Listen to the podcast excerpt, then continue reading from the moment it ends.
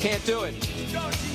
We'll do it live. Okay. We'll do it live. Fuck it. Do it live. I can, I'll write it and we'll do it live.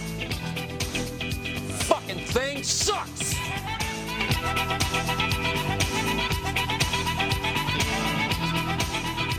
Hello, hello. Welcome to Open Live for some soccer. My name's Seth Ertelme. Joining me this evening, Paula Maurer, Thomas Floyd. Hi. Hello. Hey guys. It's been a couple months. Uh, quarterly soccer podcast returns. How did we prepare for tonight's podcast, I ask? Let me answer my own question. I headed a chocolate soccer ball. You're probably going to need to elaborate on that a little bit. I don't really know how else to describe it. I mean, well, that, that actually does summarize the situation pretty accurately. I have a chocolate soccer ball. Pablo tossed it up to me, and I headed it. Much well, yeah, in you might want to mention that Lindsay's Lindsay's mother gave you guys. You didn't just. My mother-in-law gave us a chocolate soccer ball for our anniversary, and I just headed it. I mean, that's the story. I documented it. Has this been put out into the world? Let me let me. Uh, I'll post it up on the uh, O W F S S okay. Twitter account.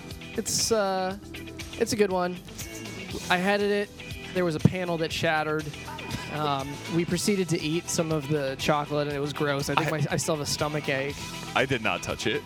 Yeah. It looked it looked a little sketchy. It's probably somewhere between a month and six weeks old. You mean that's how long you've had it? It's not how old it is. No, no, no. Yeah, I, that, I think that's how old it is, basically. I can't tell you the date that it was made, but, yeah, I mean, I've probably had it for, like, three weeks or a month, so I'm assuming, you know, it was put out on the shelf in the uh, chocolate store or wherever my mother-in-law got it from, you know, six weeks ago or something. I don't know how hot seller uh, chocolate soccer ball is, but... Guys, uh, as always, we're taking your calls here, seven oh eight, five eight six, nine three seven seven.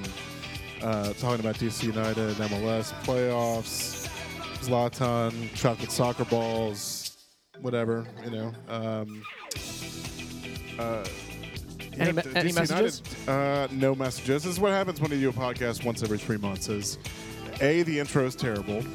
B, nobody calls you. uh... That's, that's a good and intro. C, you can't even think of like three three things. So. you just uh, you just Rick Perry'd it, I think. Correct. Yeah. I appreciate that. That is the thing he will honestly forever be associated with. I hope so. Oh, and by the way, he now runs the department yeah, that he I know. Uh, wanted to get rid of. The ultimate bit of irony. I, I really hate that my personal crusade against the phrase uh, the calm before the storm has only led to literally everybody tweeting the calm before the storm at me. I feel like team accounts are purposely doing it to yeah, spite I'm, you. And I'm, I'm not even exaggerating. I'm I'm almost positive that uh, there we go. It was when I was wrong with my, my my microphone. I'm almost positive that Minnesota United did it on purpose the other day. I mean, it's fine. Which they, I appreciate. I mean, they, they don't have anything to lose, so it's fine. uh, um, hi, so hi, hi, Minnesota United. Yeah. So. D C United made the playoffs. D C United made the playoffs. Last time we were on the air, what we were talking about, whether they should get Balotelli or something, or what was what was going on. La- last time. time we were on there, we were talking about uh, whether Fabian Espindola was going to be able to lead them to the playoffs, something like that. God. Um, yeah, they did it. Um, I, I'm I'm I'm curious before before we, we get into uh, the playoffs and and.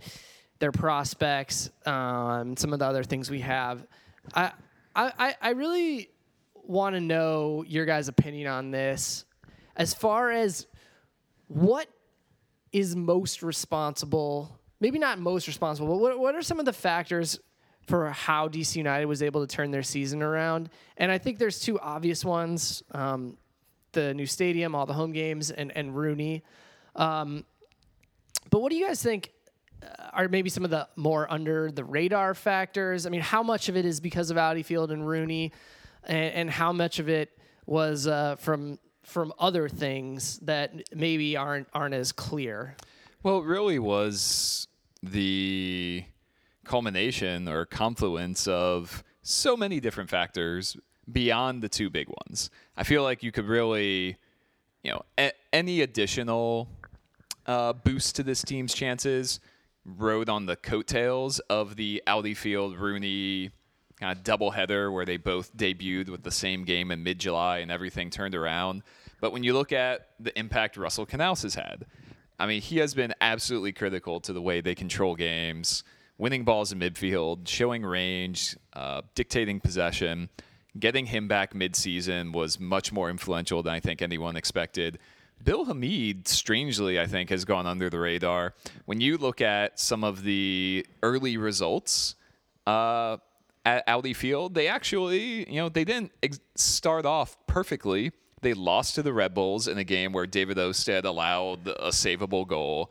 They almost lost that game to Orlando, which was David Ousted's last start of the season, and he didn't have a particularly stellar performance. I feel like if Bill Hamid doesn't join this team, then maybe there maybe there are some uh, goalkeeping issues throughout the rest of the year that, you know, prove crucial in this very tight playoff race. It, the thing that yeah, I mean, if you feel like with Hamid, I mean, I think uh, uh, Ben said this in the media availability the other day, like he, he does still make one save a game that sort of saves them, you know. Um, right. And he is like, I mean, I did think when they signed him, I was like, this is, say what you will about Rooney and Acosta, Hamid is somebody, just one player who can keep them in any game, period. You know, they, they can have an off night. Bill can stand on his head. Uh, and going into the playoffs, they absolutely probably will need that, especially on the road. Mm-hmm. Um, so, yeah, I think it, it is crazy. It's sort of flown under the radar. It, I think it's also probably because it almost really barely felt like he left. Right. Um, you know, so it's sort of hard to get. For fans, I think, to get just totally amped about his yeah. return, you know. And, and I also think it was just such a bonus. You know, they had addressed the goalkeeping position with Ousted and Clark. And even though I think Ousted had some struggles, I don't think, you know, anyone was particularly clamoring for them to go out and get a big-time upgrade at goalkeeper. I think the front office and most of the fan base looked at Ousted and Clark and said, well, we have two experienced M L S keepers, and they're not Bill Hamid. They're not going to be in the goalkeeper of the year race, but, you know, they're enough. They'll get the job done. So to have Hamid just fall into their lap and suddenly provide this big upgrade at a position that I don't think they had fully processed how much they needed an improvement at was such an, an important factor in the turnaround, in my opinion. Yeah, uh, one of our listeners in the comments here, Uh, Ted Meyer points out also Junior Moreno. Like, who who would have thought that you'd that he would pair so well with Canales? Yeah. I mean, it's crazy. Like, I was looking at the salary list the other day, and their central midfield, I mean, those two guys make combined, like, three seventy-five a year or mm-hmm. something like that. I mean, I don't know if there's a better value in M L S yeah. than those two players. Yeah, you, you you almost forget how much time Canales missed this season because of yeah. how much of a... Uh, key player he's become for them. And it is like that people are so keen on, they talk about the difference in points and goals, et cetera, with Rooney and without Rooney, but also kind of fail to acknowledge that it's the exact same statistic for Canales. Yeah, yeah. Canales it's, it's literally like hard to split those two things. Yeah. You know, like Canales literally debuted at the Audi Field opening. That was his first game of the season, which yeah. I feel like people maybe don't fully process. Yeah, Canales, Rooney and Hamid all essentially joined the team around the same time period. Yeah. Hamid was about a month later, but it's just, you know, that, you know, that talent that you're able to bring in, you know, t- and to spread it out in different parts of the field, goalkeeper, central midfield, up top. I mean, we, we haven't even touched on Assad and Arriola, and like these right. are two guys now having careerish sort of years. And, and like, yeah. And, and also they are players who, I think the team was leaning on in the first half of the season as their go-to guys, and they're more complementary. And now that you have Acosta and Rooney just very much carrying the load, you're seeing how much of an impact a player like Paul Arriola can have when he's allowed to be the third or fourth weapon. Yeah, I, I want to talk a little bit about D C United's uh, chances in the playoffs. Um, I mean, right now, everyone's sort of picking them as like sort of a dark horse to to win it all. Everyone's talking about them as the team that no one wants to face. Uh, I think there's seven, a seventeen to one odd right now to win M L S Cup. Yeah, yeah. I mean, I mean, that doesn't sound that great. But it's not. It's not. They're yeah. like one of the lower teams. Yeah, I would put. But but you are right in that. Like you, you definitely hear a lot of people saying, "Hey." I mean, it seems like every year, right? I mean, what people yeah. talk about is rounding into form as yeah. you go into the playoffs and stuff. Right. D C have gone. Yeah, and and like, it was. I was just going to say, once you get through the knockout round, where D C has home field advantage anyway, then the rest of the playoff format until M L S Cup, you know, there's just survive there's, on the road. Yeah. Well, yeah. there's like no advantage for being the higher seed. They're on level playing ground with the Red Bulls and Atlanta and the teams that had these prolific regular seasons. It really comes down to current form, I think, when well, you're looking at the. I mean, not to mention, but sorry to interrupt, Seth. Not to mention, but I mean, like I had somebody tweet at me the other day that said. D C's not going to make a run because they've won road one. They have won one road game all year, and I was like, okay, but there have been plenty of teams through the years that just survive the road yeah. game and then come back and dominate at home and advance. Yeah, you need to win or tie zero road games to make it to M L S exactly. Cup. Yeah, yeah. Uh, as long as you win at home emphatically enough. Yeah. Right, and that's why it's so crucial that they were able to get a home game in the knockout round. Because that's the one game outside of M L S Cup where it's just a one-off game, and if you lose, you're out. Whereas, thank like you, me- thank you, New York City F C. Yeah, like you mentioned, Thomas. Uh, you know, this team hasn't really been tested that much on the road. Of course, since they've had this new core with Rooney and Canales and Hamid, they've played like two road games, so it's really hard to judge how they're going to respond to a real test on the road now that they're.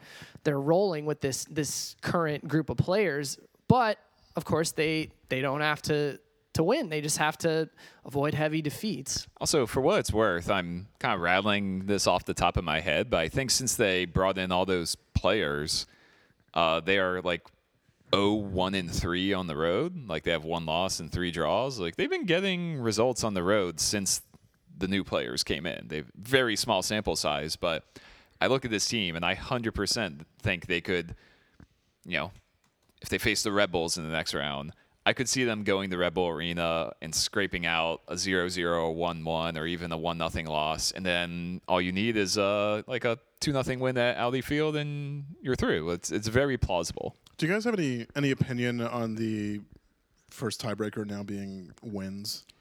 I I don't. strongly disagree with it, but I do disagree with it. I think if you already have a format where wins are worth three points and ties are only worth one, that is enough. You're already rewarding teams. That's for, a yeah. yeah, that's enough of a reward for a win over a draw. I would rather give the benefit to the teams that are scoring lots of goals and playing entertaining soccer that produces a better goal differential. Yeah, I think it's also just a better demonstration of how good the team is, goal differential. Yeah. I mean, it's. I mean, it kind of seems obvious on its face, but a team that wins a game five zero against one team is probably going to be better than a team that wins one zero against the same team. Hashtag analysis. I mean, right that's, that's why you listen to us, right? Yeah, for all those hot takes. That and Six Degrees Rochester Run is. Yeah, man. It's been a long time since we did that. Maybe later in the episode we'll do one. Yeah. Did we? Didn't we come up with a new game? Did we? Did you, yeah, did you come up with a new game and not tell us? I forget. I this is oh no no I'm I'm, I'm thinking about your yeah. when I ex- on your birthday when yeah. I exposed you to Twitter and you started connecting incredibly obscure people to the Rochester Rhinos. I connected. What, what was the best one? I connected the. It was like somebody from Family Matters. No, my, no, my favorite was when he connected Zachary Ty Bryant from Home Improvement. Not That's just what it was, yeah, both, yeah. Both the actor, Zachary the Ty character. Bryant, and the character, Brad. The fact that I was able to find a real-life person who cameoed on Home Improvement that I could bridge the fictional world and reality was, was very crucial. Wait, how did you pull that off? I'm, I'm looking it up right now. Uh, yeah, I would, I would need to look it up. There was, um, oh, it was Bob Vila. Oh, my God. That he, episode was just on, by the way. Oh, wow. Ran, randomly. Okay. Bob Vila. Not that I watch a lot. Cameoed on uh, Tool Time, the show the show within the show, as himself. And I connected him to uh, Brad Taylor through that. And so now I'm in, I'm in the real world with Bob Vila. I got it right here. And you have it. Uh, Zachary Ty Bryant was Buffy was in Buffy the Vampire Slayer Season seven. with Sarah Michelle Gellar, who was in Buffy season three with Seth Green. I looked at a multiple lateral Buffy the Vampire. Oh yeah, I didn't. Move. I didn't even. You just never know what's going to happen. I didn't cheat and just use Buffy all as like one and then, thing. This is my yeah. favorite part about this is that then it, it like skews like. It's just, all right, so Seth Green, who was on Entourage with Jeremy Piven, who was in the Entourage movie with Thierry Henry, who yeah. played with former Rhino Johnny Steele. Yeah. Uh, and then the uh, fi- inc- the fictional incredible. the fictional character one was pretty good. Pretty good, too. It was uh, Bob Vila was in, uh, I think, one of the Hot Shots movies. He had a cameo. Oh, my God. That's, God, dude. And then I, uh, I managed to connect him to... Uh, to the Rhinos somewhere. Somehow? You also you yeah. also connected Kevin Bacon well, to course. the Rochester Rhinos for some synergy. Oh my God, I'm looking through all these. They're, they're all still incredible. Yeah, that was I was pretty pretty pleased with it. It was myself. a banner day. It was also really funny to think of Thomas on his birthday, like having plans and having to cancel him because he uh-huh. was getting so many requests. On I got. Twitter. I did. I love you. Dunked on this guy who who thought he had you with Garrincha, and you said. Garrincha played with Pelé, who was in a Sierra Mist commercial with Freddie Adu, who played at D C with, with John Wilson of the Rochester Rhinos. Yeah, there are some that... Jimmy Carter appeared... Jimmy, Carter. Jimmy Carter appeared on The Daily Show with Jon Stewart, which used to feature Stephen Colbert, whose Colbert Report had on Alexi Lalas, who played in L A with Matt Reese, who played in New England with On Loan Rhino... Louis Softner. Oh, I think you could have maybe connected Jon Stewart through his college soccer career. That would have been uh, even, that yeah. would have been even wow. more impressive yeah. if you could somehow pull that off. I mean, I don't know how many people in like the early nineteen eighties. I th- was it Dartmouth? I think he played William and Mary. Well, yeah, early, yeah. early nineteen eighties. William and Mary went on to professional. This careers, is pretty great. Somebody uh, again tries to dunk on, or Thomas dunks on this dude who suggests Lev Yashin. The Lev Yashin Award for top goalkeeper at the World Cup went to Thibaut Courtois, who was an assistant coach on Belgium by Thierry Henry, who played with former Rhino Johnny Steele. I don't, I don't know if any of these are uh, bending whatever flimsy rules we have for Six Degrees of Rochester Rhinos. Probably. Yeah. Who cares? So, guys, who do you think D C United would rather play in the second round?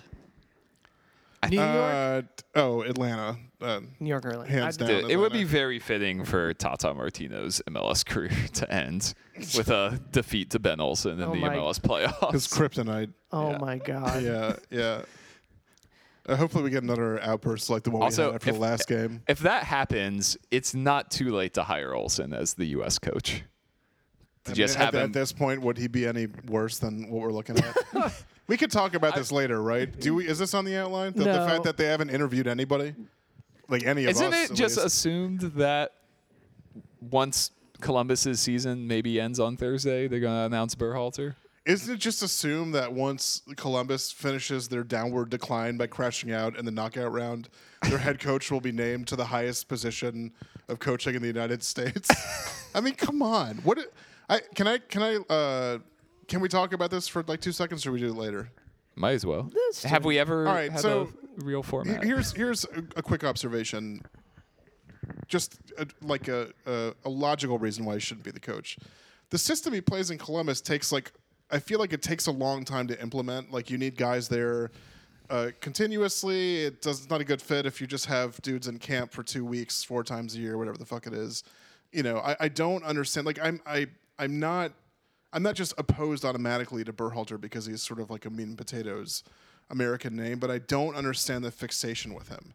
Like, is it a is it because is is it a family? Th- I'm, I don't know. I'm just saying. Like I I I can see well fixation. No, I can see why he would there be is hired. There is a fixation with him. Exactly. He's like the number one person. Like that, I don't you know. I don't understand the fixation. I do understand yeah. why you might hire him if that makes sense. After I, like after not a, a more th- worth having tunnel vision for. Yeah, that you know, like, that would be my thought yeah. because so to like somewhat counter the points you made, even though he plays a specific system, it's not a particularly complex. Complex. It's a four two three one. Yeah. It's a system that many of these players are playing a version of around the world for their club teams. It's a system where even if you're not playing it for your club team, you understand the roles in it. And as a coach, I mean, he has experience being a coach in Europe. He has experience in the M L S. He went to two World Cups. So he has extensive experience with the U S team and knows CONCACAF well.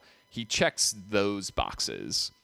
Uh, I don't understand why you wouldn't put on more of a thorough search for other candidates and talk to other candidates. More, more of a thorough search, like any search you made. Like, yeah, uh, I love like the media, the media tour last year of like, or last week of coaches who didn't talk to U S soccer. Yeah, right. You know, like, yeah, I kept waiting for someone else to chime in. For like Mike Petke to be like, yeah, they didn't interview me either. Yeah, exactly. Ben Olsen, Carl Robinson, like, Sam Allardyce. What do you make of yeah. the? Uh, what do you make of the? And hey, by the way, if you guys, uh, I, I had the volume down on the on the call-in ringer, so if you guys called in, I see somebody called in and we didn't get to you. Just just call back. Uh, what do you make of this requirement that the coach should speak English? Like, it just seems so strange and arbitrary to me. Like. I, I, I mean, feel like I would. A, I mean, like, I feel like I would need more of a honest understanding of how these training sessions are run. Like Tata has been a successful coach in M L S for the last couple of years, not speaking English, on a team where half of his starting lineup are Spanish speakers, and there are multiple players who can translate for their teammates. It's, I mean, I guess you would have a similar yeah, I mean, dynamic with the U S team because they also have Latino. But well, but players. Also though, I mean, yeah. typically the, I mean, other teams that have. Foreign coaches will typically just have an assistant who's bilingual. I mean, sure. All you have to do in the U S, you can just look at Bora Milutinovic, right? I mean, that's why mm-hmm. Steve Sampson was his number two. He could sort of translate. You know, I, I don't, I don't know. It, it, like, it's bothersome to me to narrow the yeah pool yeah. of potential coaches. And down there's to like something like you know vaguely xenophobic about it. No, yeah. I don't. I don't yeah. know that it's. I mean, look, I don't. I don't know that they're. I'm not going to imply that U S soccer is being like intentionally. Xenophobic, but what you're yeah. saying about it being vaguely, I mean, it is, it is like by yeah. definition sort of that way. You know? Also, so like, I know that's at least and, the and optics I mean, especially of if it, you're, right? I mean, yeah. like we were coming off a like a year where we lost like uh, a a top prospect, for example, to Mexico. There's always talk about dual nationals and all this other mm-hmm. shit, and and the new U S soccer president did a. Really photo op photo with, op with uh, our current president. Where he talked about uh, giving a, a, red, a red card, card, to, red the card to the media. Yeah, yeah. Exactly. Right. Oh, my good, God. Good times. I mean, and, and I know I know that this is, like, sort of beside the point also with the uh, language requirement, but if you hire someone who doesn't speak English, could you not come to some sort of agreement where they would make an effort to learn in yeah, a certain amount I, of time? I don't know how... True, this is, but I've heard from people at Atlanta United that Tata has slowly been learning English, and he's not comfortable doing yeah, it, talking. You guys, didn't in you guys media. See him scream "Go fuck yourself" at Ben Olsen? Yeah, I mean, he learned that much. Something I don't know, yeah. but like, yeah, the fact that he apparently was never interviewed, and there was never a conversation with him that was like, his, "How his, is your his, English?" His and do you think you could improve it? Well, yeah. His, yeah. When he was asked about it, his answer was so sad. It was like. Well, there's no point in like considering something that never could have been, or something like right. that. Now here's it's, a it's so depressing. Like, now here's like a counter argument. If he's hired by Mexico, why would he take the U S job instead of that? Um, I mean, I don't know. I th- wouldn't you think those two positions are largely sort of a toss-up? They have different. I th- I think pluses and in minuses. General, I mean, here we have yeah. the argument that we've been using for thirty years. Like you could. Make this a soccer nation, right? Or whatever, you know, like yeah, I think in general yes, but just at this moment, Mexico has a better player pool. No, I, I understand like, that, but yeah. I mean that's like less of a challenge. I mean, some guys yeah. want to like, you know, Tata Martino could could have been the dude who like gets the U S to the World Cup semifinals or something like that, or maybe let's just start with getting us back to the World Cup. But you know, like right, I I don't know, like I don't know that somebody just by default would would choose. Yeah, yeah. I the, think the Mexico job, like, I, I, I think with, with with Berhalter, he very much could end up working out. He very much could have ended up being the guy after an extensive round of interviewing. But the optics of this, without having interviewed a number of good candidates and without having done your due diligence, it's is just very unf- troubling. It's almost unfair to him. Yeah. I mean, like he's going to start now with this sort of label moniker of being the like the.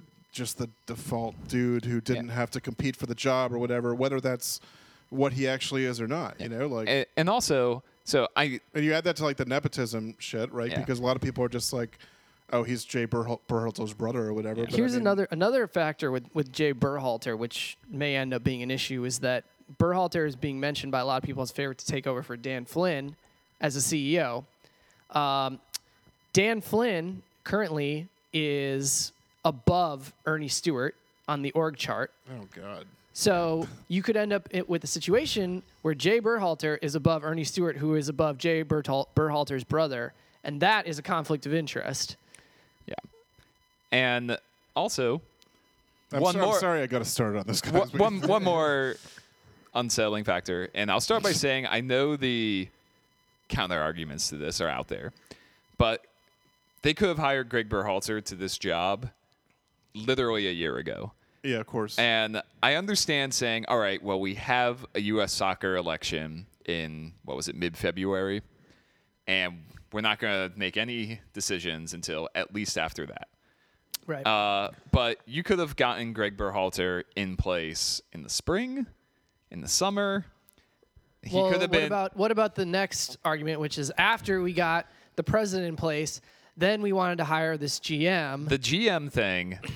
And everyone's like, the G M didn't start Ernie Stewart until August first, so what, what do you expect? I'm sorry. There had to have been some way to have the G M in place much, much sooner than that. Uh, I I don't think that's a reasonable argument. I think, you, you know, they should have found a way to get the G M in place. And if you wanted Gregg, if you wanted Gregg Berhalter, make the hire and, you know, make the hire midseason.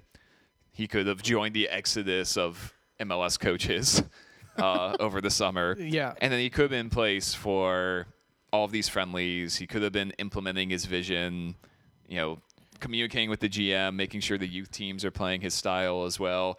We could have been six months further ahead in this rebuild, whereas the U S is now going to be starting from scratch in the next couple weeks. It, it has been really difficult to watch these friendlies in September oh, it is and brutal. October, just knowing the circumstances behind it.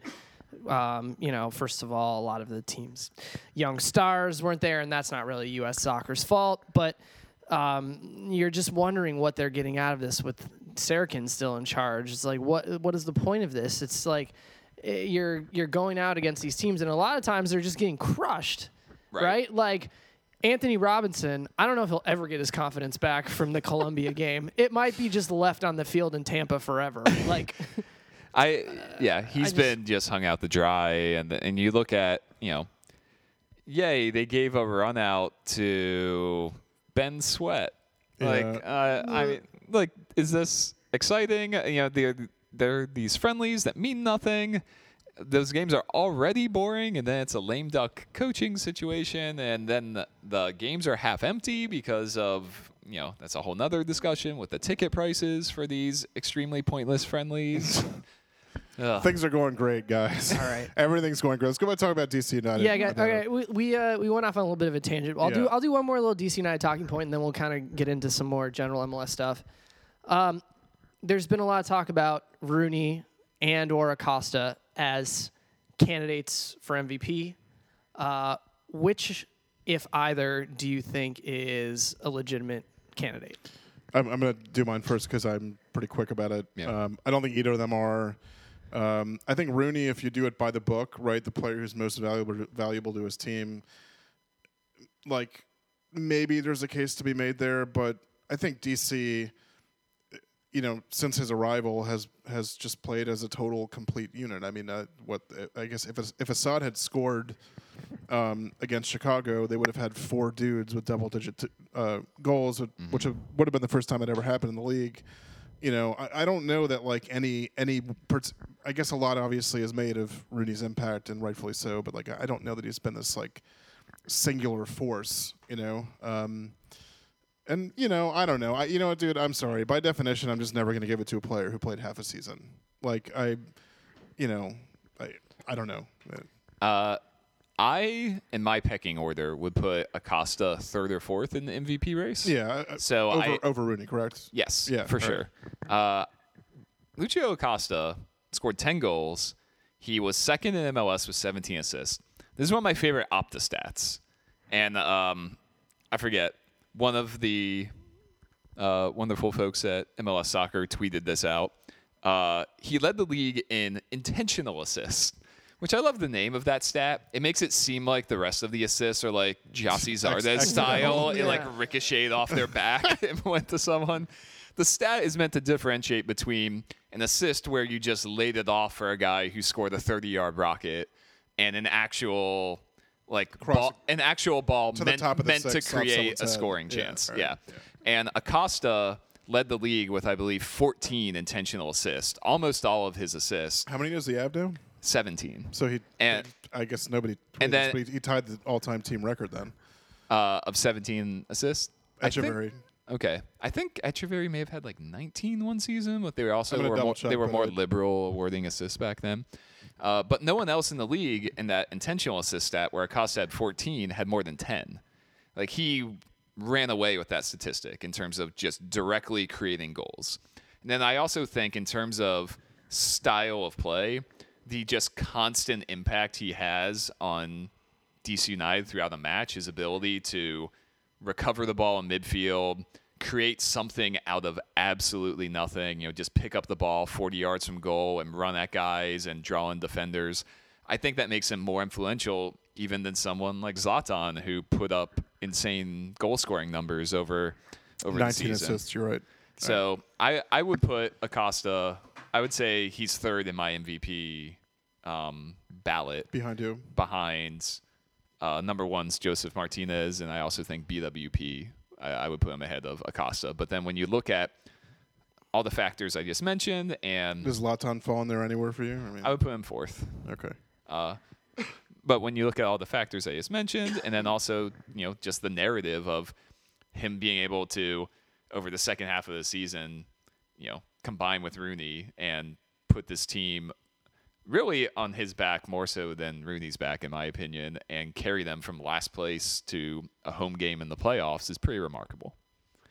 Yeah, I, I also don't think either of them are legitimate M V P candidates. I also would put Acosta above Rooney. Uh, the one devil's advocate argument I would make in Rooney's favor above Acosta is if you are looking at the valuable part of most valuable player, what Rooney has done to improve Acosta is hard to overlook. Acosta has ten goals this year, and nine of them came after Rooney arrived. Um, it's pretty clear that something about having Rooney around him has taken his game to a whole new level. Um, I wouldn't put Rooney above Acosta in my M V P ballot because Rooney's only played half the season.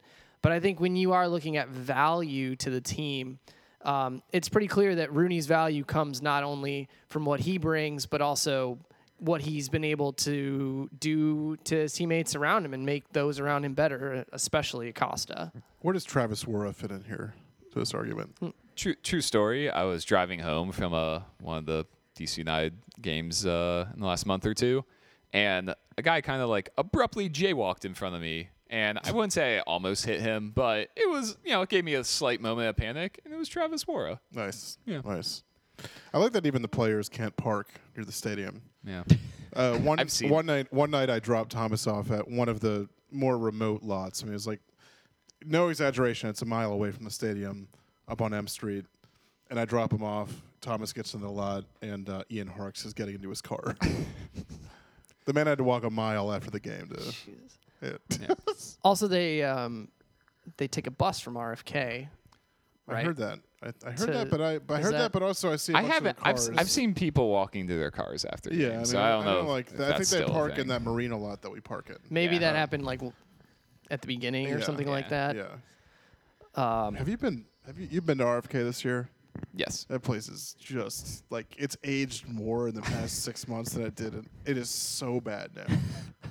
I'm sorry. I'm sorry. Wait, does that mean that they were actually like performing yeah, yeah, yeah. an admirable amount of upkeep on it? Yeah, and, like, I mean, we I, didn't think that, I think essentially they had like a tourniquet on it, and now they just like snipped it off. Yeah, like they played a uh, international rugby game there over the summer, and I believe it. I think I want to say El Salvador may have had a friendly there. Yeah, there, yeah, I think there was an El Salvador Honduras game there or something yeah. like that. Yeah. So it's still still churning along. They had to cut the grass.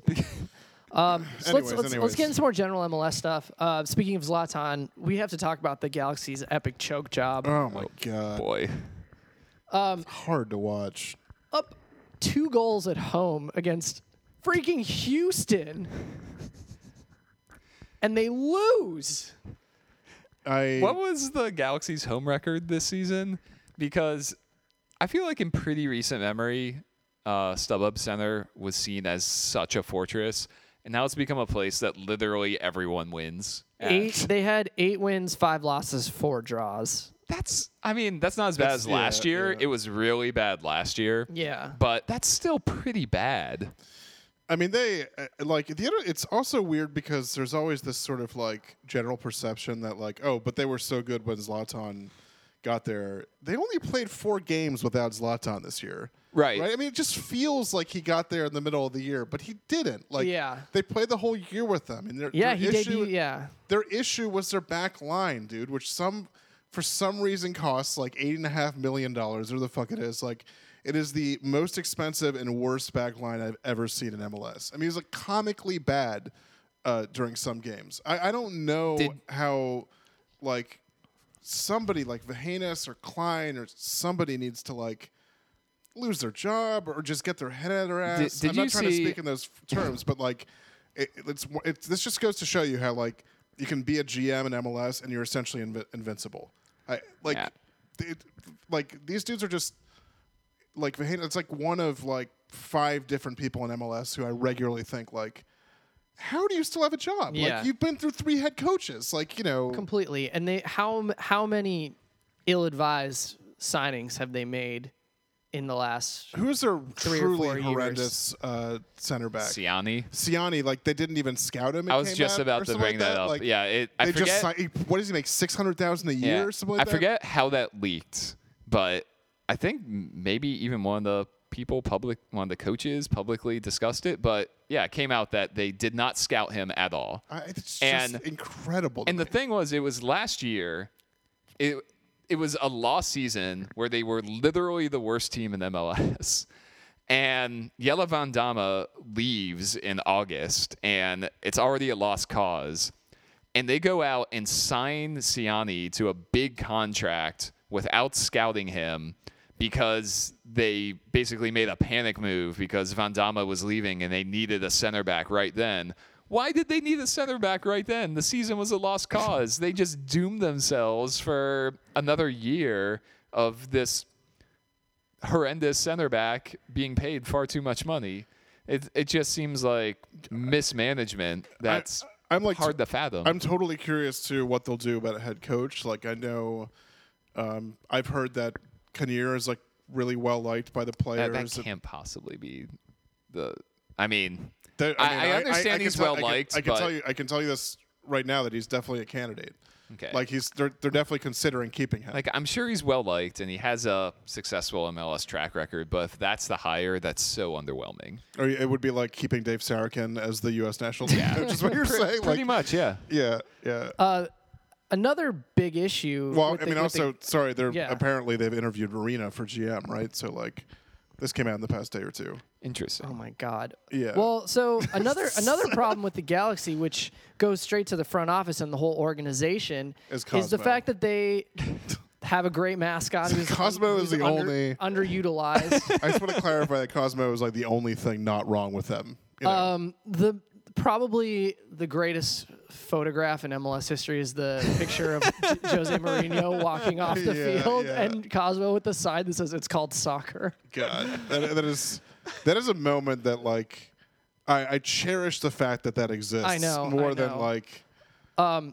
So, yeah, the biggest the biggest problem with the Galaxy is that they have an incredible academy that has routinely produced great prospects, and they either can't get into the first team, get into the first team, get like three games, and then get pushed to the side, or they just end up signing with a club in Europe because they know that the pathway to the first team isn't there. Like, they could have a team made up entirely of homegrown signings right now, yeah. and they would be doing fairly well in M L S, and it's just a complete disaster. And they got the head start on this. We have this trend where over half the teams in M L S, right, have these U S L affiliates that are completely run and operated by the M L S club.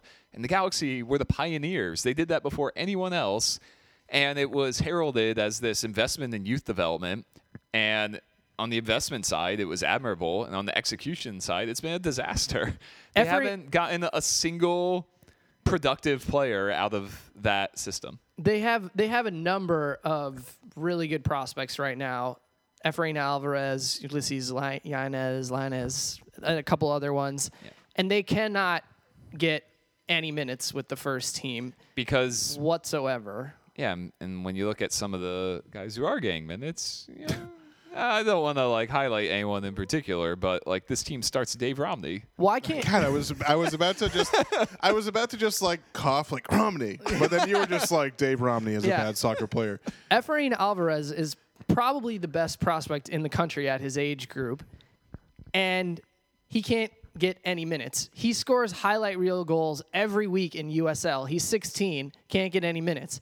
Meanwhile, Gianluca Busio in Kansas City, he's on the first team. He's playing. He's yeah. the same age. Guys, uh, to put a cap on this Galaxy thing, I'm actually, uh, Seth, like we were talking about the Back Home Experiment a while back. Yeah. I actually downloaded it on Kindle, and I'm reading it for the first time just randomly. Um, and it's it's fascinating. But one trivia fact, maybe the three of us should go recreate this. Like the sort of infamous uh, incident where like like eight of the dudes go out for dinner and like the check comes and like Beckham doesn't pick it up and everyone's like, what the hell? Happened at Morton's Steakhouse in Crystal City, Virginia. Oh, wow. Yeah, so hey. There we go.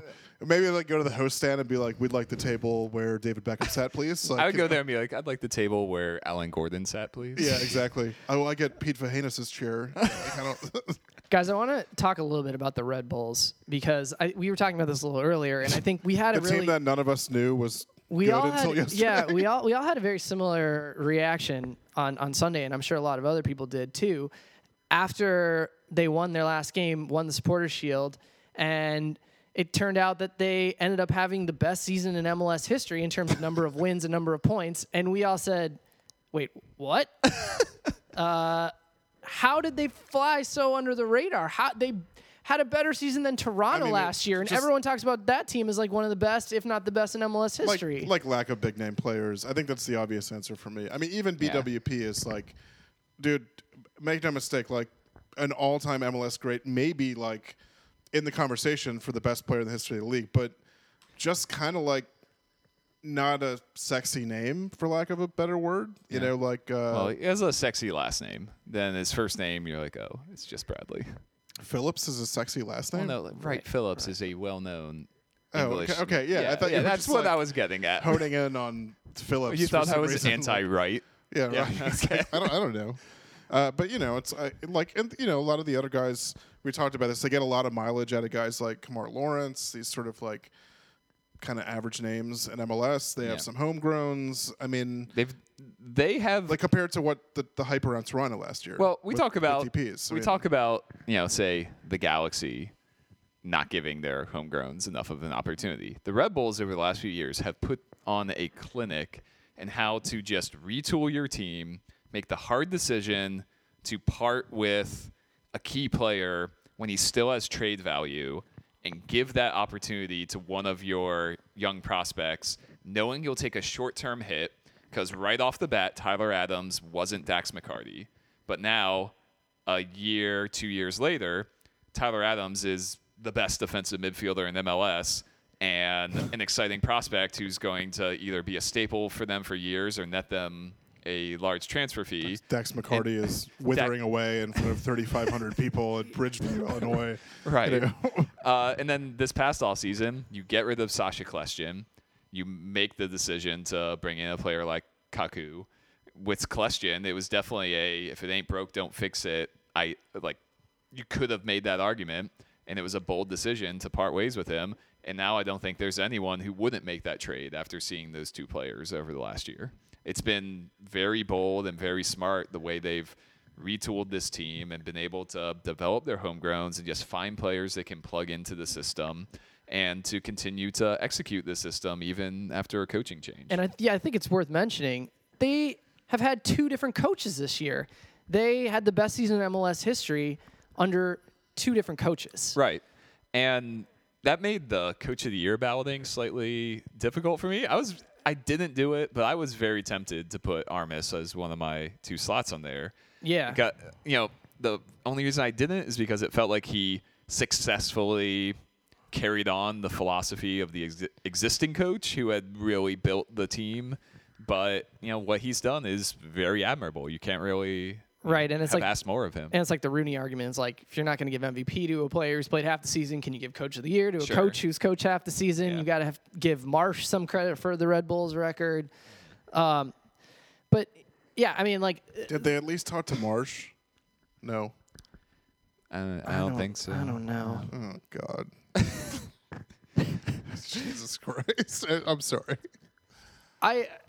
I believe they like at. L- let's not go back down this road. I just okay, okay, all right, all right. Let's let's not get into it. Let, let's, yeah. Um, but yeah, I mean, everything seems to be working the way the Red Bulls run their team, and the the, the interesting thing, kind of like we mentioned, was how many key figures they've lost over the years that fans have gotten outraged about. Um, whether it whether starting it's, with Petke, whether it's uh, got Petke. Uh, Ali Curtis in the front office, like mm-hmm. these guys were like very highly Luke regarded. Rooney. Luke, wait, who? Luke Rooney, John Rooney. Oh, it is. I, Luke, I think Luke I just Rodgers. Combined John Rooney and Luke Rodgers. I think you did, yeah. yeah. I made it like uh, it would be like if Wayne Rooney's younger brother was like a hooligan or something like that. God, I, I, I really miss Luke Rodgers a lot. I don't know about you guys. I do. The way he trolled Landon Donovan was. Incredible, incredible. I'd actually what completely w- forgotten about that. I'm blanking on this. What was his situation where he like wanted to come back to the Red Bulls, but then couldn't because yeah, he like had a criminal conviction or something exactly. like that? He like yeah. wasn't allowed back in the country. Yeah, yes. I forgot about that. Peak Luke Rodgers. like, what's he doing? These they should have just signed him and let him only play for the in their games at Toronto. Montreal, Whatever happened to John Rooney? I mean, I, I could just ask Wayne on Thursday, I guess. I'm pretty sure he stopped playing soccer. John Rooney, footballer. No? Uh, he case? does play. He plays for Barrow as an attacking midfielder. Oh, wow. What? Couldn't tell you what Barrow is. In case uh, you're... Wa- after he left... All right, so he played uh, a year for the Red Bulls, a year for Orlando, Orlando City, which I totally forgot, uh, Barnsley, Bury, on loan to Chester, I think that on I'll- loan to Wrexham, on loan to... Gizzily? I don't know. That also was the year the Red Bulls, and I remember this because I wrote a draft recap for A O L Fan House. Uh, oh, dude. He played this Barrow team he plays for. The club participates in the National League, the fifth tier of the English league system. The, that, that year, the Red Bulls' two, top two draft picks were Corey Herzog and John Rooney, and I remember I gave them, like, an extremely low grade for that draft because it was so obvious they didn't do any real scouting. They just drafted the guy who was a prolific college scorer who was never going to translate to the pros in Herzog. And then, oh, look, it's Wayne Rooney's brother. Let's re- draft him. I God, remember I when they did that, they were they were talking about how they just only did that as a potential ploy to get Wayne Rooney to sign with them. Yeah. Well, they also signed Kaká's brother. That's right. I love this I, is a dude, real I just, model for them. I've fallen into like a lower division English soccer. I'm sorry, football, K-hole, and like this fifth division team. The primary feature of their uh, their stadium, which is called Furnace Building Society Stadium, it's like the first line and the at the Wikipedia is very close to the town center and approximately five hundred forty-seven yards from Barrow Railway Station. Hmm. Convenient. Um, Speaking of uh, lower tier English football, I've looked up Luke Rodgers. Okay. Oh boy. Who's Go currently on. serving six to eight years for manslaughter at, no, at Barrow Penitentiary. He's currently in the ninth tier. Oh my God. Of English football. With How old what? is he? Okay, He's gotta okay. be old. In his defense, he is thirty-six. Okay. What? But he's what, with the club. Ninth? There's a club called Highgate United. Oh, M L S is such shit. I'm sorry. This dude, the fa- like three years ago, was playing for the, one of the okay, best that, teams in the league. Now he's playing l- the ninth tier. That, of okay, that was like oh six, my that was God. like six years ago. Okay, he le- he left, Either way, he left the Red Bulls in twenty twelve. Yeah. Oh my God! All right, what's his what's his history since then?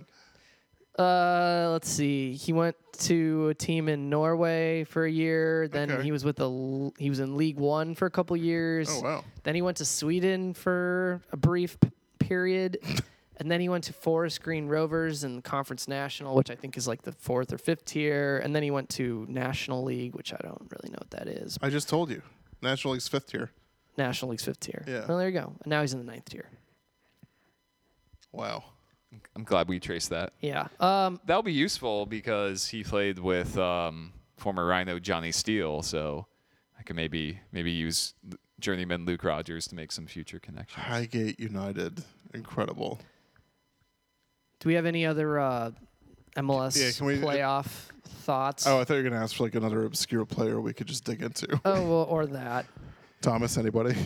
Um, Come the master of these. Do you want to know Wait, what Kaka's Sa- brother I, is? There was some sort of headline Kaka? about Samuel Nkum. Like, I think he's been banned from another league. Or what? Some, yeah. It was another incident with a landlord? What? It well, uh, didn't go. he have put, like put a witch doctor curse him? What?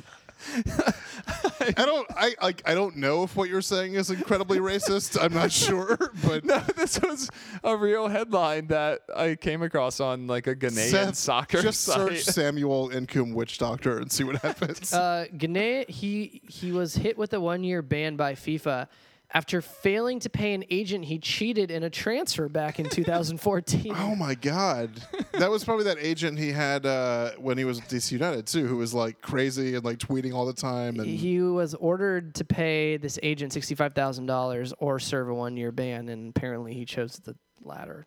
Jesus Christ! So is he unattached right now, or? Uh, I believe so. Yes. You said Kaká is a brother? He played in. He played for the Red Bulls. What? He was like a bad. Is that like the back. Red Bulls like thing to do? Is yeah, like pretty much. Wow. DeGao. De- he's uh, current. Right. He's retired. Oh. Uh, actually, the Red Bulls were his last club. Oh man! Wow. That was it for him. Oh man. All right. Well, we just burned fifteen minutes. So. Anyways. Uh. Okay. Wait. I found the uh, Samuel Nkum thing. It was a prophet. A Ghanaian prophet accused Nkum of using juju what? to kill kill the careers of other players. This is a real headline that I'm now showing you for, for visual evidence. Prophet Mensah Odebil accuses Nkum of using juju to, quote, kill careers of other players. What, what's the outlet? uh, Yen? It's a, it's, I think it's a Ghanaian thing. Yeah. Uh, hold on a second. Wow, has been using voodoo slash black magic to kill the stars of fellow Ghanaian, uh, Ghanaian teammates who rival for his position. The prophet continued to claim that Nkum, twenty-seven, is so addicted to negative spiritualism and has helped the player in the past to cage the destinies of so many Black Stars players. Yes, we were shocked too. Let's get a little clickbaity here. Prophet Kwaku was speaking on it. Do you want? Should I continue? This is oh pretty good. Uh, Surprised we right, haven't so apparently, covered this. Apparently, this guy called in. Uh, Hello, good afternoon, Coach O T and Elder. I don't know how to say that name. Uh, the reason why I'm saying this is I want the Ghana F A officials to know something about Nkum. Nkum is a player that no one should try calling him back into the Black Stars. He is a player that will cause pandemonium in the Ghana camp. There will be confusion in the Black Stars. He is a liar. This is this is incredible. I love this. Like at, at the end, the, the the kicker is how a quote man of God can use juju is beyond our scope of explanation at the moment. We need oh to we need to we need to get his uh, his ex landlord back on for comment to this story. This is incredible. I. How have we not discussed this, kinda, this before? The people interviewing the this this prophet who was saying this. Is, N- noting that these were indeed some serious allegations he was making, the prophet was quick to add that if I am invited to court, I am ready to defend everything that I am saying. Wow. I don't know how you do that in a court of law, but wow, man. See, that is uh, that is really intense. You, you you thought I just made that up. Man, I wonder whose uh, career he killed at D C. Oh, probably his own. Yeah. Never mind. Oh. Anyways. Um, What a legend! I know. I, I God, I got nothing after that. Jesus yeah, Christ! I think we, I think we may need to wrap it up after that. I mean, we, I'd, have, I'd we like, have other things to talk about, I'd, right? I'd like to point out the U S. We got like ten minutes left here. I'd like to point out the U S at the twenty ten World Cup was eliminated by a Ghana team, for which Samuel Nkum played the full one hundred twenty minutes. Oh my God, dude! Fatality. Oh my God. What do you think? You should play him out with a secret footballer? uh, yeah. What is, is that? It? We got anything else? Yeah, that's pretty much what we got yeah. on the outline. We even went into some non-outline stuff, that is the uh, shit show that is the U S M N T men's soccer coach search. Can we can we finish this off with a uh, six degrees of Rochester Rhinos? Probably, yeah. Oh boy. Uh, Not as good as these on the spot. Trying to think of a really, really ridiculous one. All right. Uh, I'm going to give you a really easy one that I know the answer to. All right. Mary-Kate and or Ashley Olsen. Um, is there a Andrew Shue link? That's not where I'm, I'm going with it, but okay. But I, I can't tell you if there is or not. I'm not I, sure. I bet there's like a Freddie Adu link somewhere. I'm not super familiar with their limited filmography. All right, so they're on Full House with Bob Saget, so I'll start there. Uh, oh wait, Bob Saget was in Entourage. yeah. I, Well, they were also in a soccer movie with Alexi Lawless. Oh, interesting. It's like, I can't remember what it's called, but it's like one of those soccer movies, you know. One of those. Oh, oh boy. Haley Joel Osment. Okay. Um, wait. Haley Joel Osment was in the Entourage movie with Thierry Henry, who played with Johnny Steele on the Rise. Yeah. Um... Is there any actor that wasn't in the Entourage movie? yeah. Uh, hold on. I'm going to just just give me a second here. Why was Haley Joel Osment in the Entourage he, movie? He played a character. He wasn't cameoing as himself. He played some sort of like rich producer type. I didn't know he was still yeah. acting. I think he was Billy Bob Thornton's son in that movie. Yeah. Macaulay Culkin. Okay. Macaulay Culkin. Culkin, let me think. He was in, oh God, he was in Home Alone two with Donald Trump. Oh my God. Who met with U S soccer president. Oh my God. Oh my. Thomas Floyd. Wait, he's not done. He's not done. Well, um.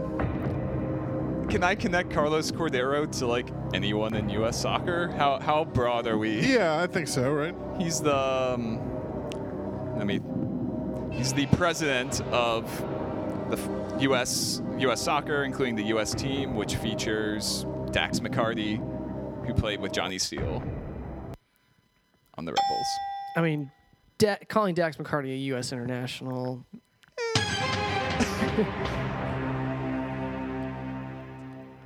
John F. Kennedy. Okay. Let me think about this. Um, well, I mean, you can get to Ted Cruz, oh, Zodiac killer. Yeah. But you, uh, who campaigned okay, against Donald I, Trump? I, who, yeah. met, who met with Carlos Cordero? I have. A, I have. All right, J F K. I have potential for a path. Let me think this through a few a few steps in advance. Um. Let me think.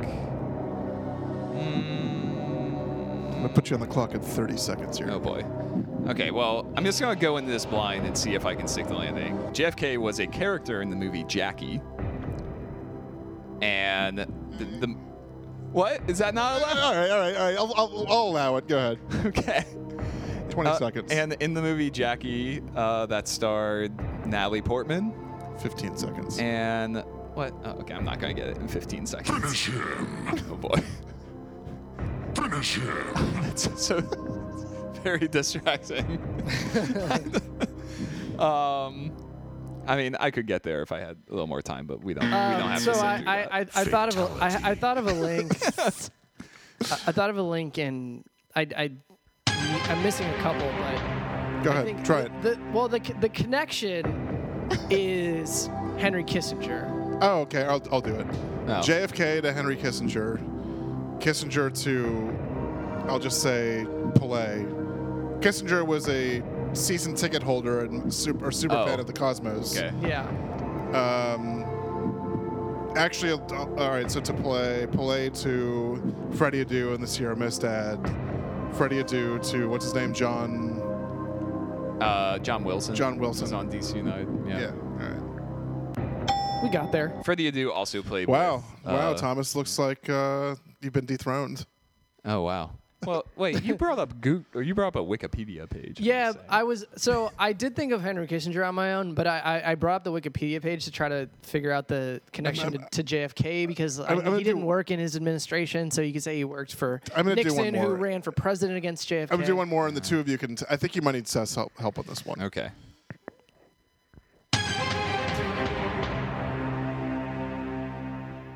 All right, William Henry Harrison. God. um. Yeah, I don't.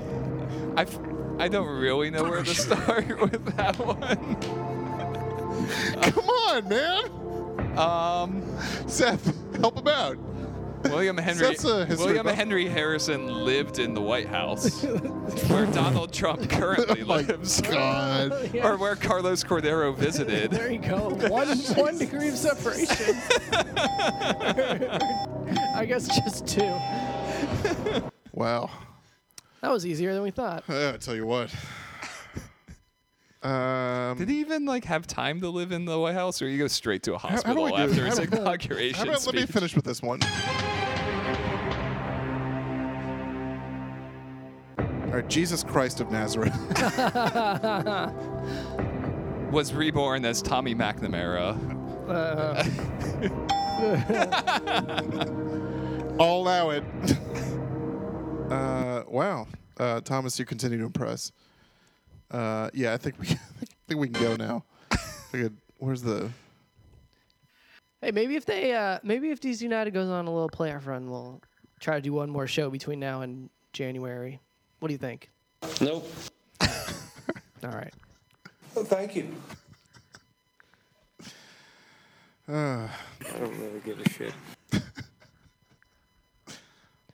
And it takes over the rat's body. All right. All right. We haven't played these in so long. I've forgotten about some. There's of them. There's a lot of really. where's the Where's the Travis Clark one? I don't think I've ever told this story. I tell it in about thirty I seconds. I don't know if we ever documented. After D C I got eliminated from the playoffs two years ago. Uh, I think it was three yeah, years ago. Yeah, it was two years, two years ago. ago. Top yeah. drawer soccer uh, writer Travis Clark. Was just sitting in the room with what I call tr- resting Travis Clark face, which is just like uh, a gentle smile. Travis is a great guy. And just in the middle of answering a question, uh, Olsen just turned and glared at Travis and said, "Something funny?"